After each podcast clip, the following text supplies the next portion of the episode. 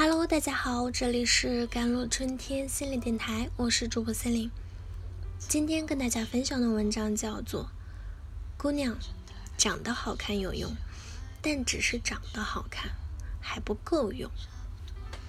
同事有一个镇上小学五年级的女儿，水汪汪的大眼睛，白净净的小脸蛋，妥妥的小美女一枚啊。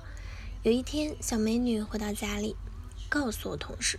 妈妈，我班上一个男同学对我说：“我长这么好看，不用好好学习，将来只要嫁个有钱人，天天打麻将就可以了。”他妈妈就是这样的。我同事哭笑不得，追问女儿：“这个男同学还对你说了什么？”小美女一本正经的继续讲：“他还说我们班上某某某、某某某还有某某某，他们和我一样。”不用好好学习，但是某某某还有某某某，他们几个是必须要好好学习的。呃，我想说，这个熊孩子，你知道的太多了。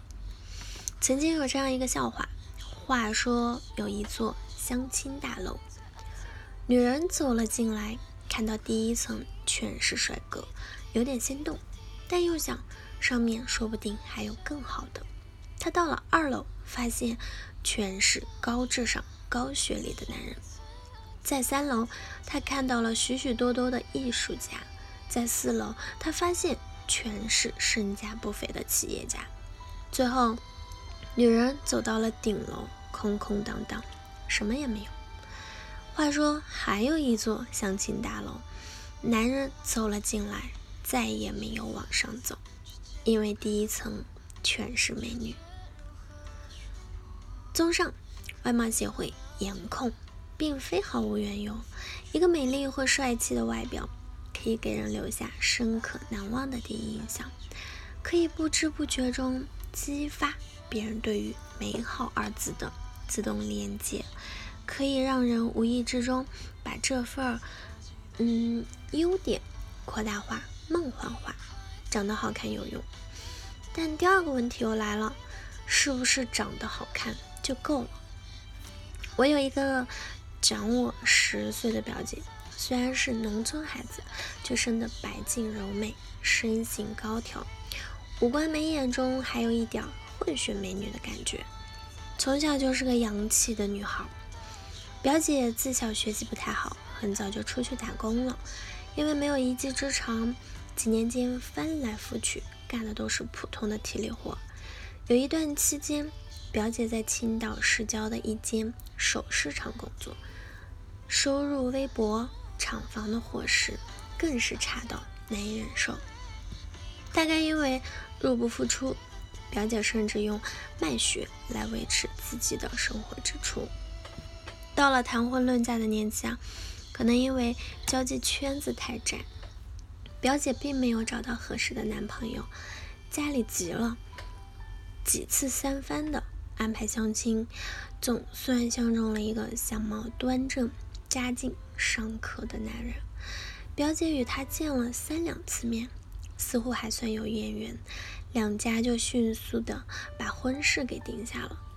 可惜婚后的生活并不如意，三天两头吵架，把饼本来就淡的情炒得更加的七零八落。这些年再见到表姐，五官依然美丽，只是眉眼间觉得少了许多神采。长得好看蛮重要，但除此之外，生活中还有其他更重要的东西，正如聪明、勤奋、踏实一样。长得好看是一种优点，只是有人生来就有，有人略有欠缺。可是如果手里紧握长得好看这张牌，没有其他品性作为弥补和支撑，这个好看既脆弱又空洞。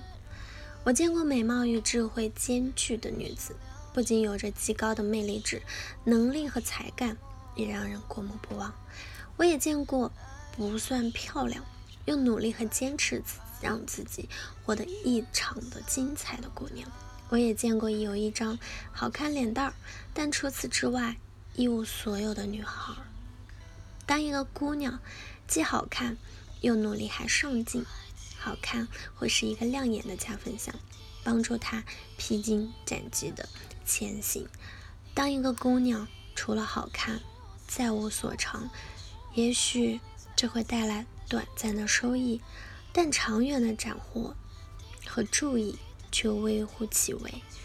因为长得好看不能抵消能力和智慧的缺失，不能自此保障你过上安稳人生。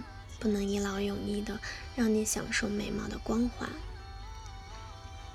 有一部电视《美女都是狠角色》中所写的，美貌与才华都是个系数，这个系数乘以阅历、智慧、性格、勤奋、自控力、教育程度之后，才是一个女人在这个世界上拿到的真正得分。所以，姑娘长得好看有用。但只是长得好看还不够用。好了，以上就是今天的节目内容了。咨询请加我的手机微信号，嗯，幺三八二二七幺八九九五，我是 C e l i n e 我们下期节目再见。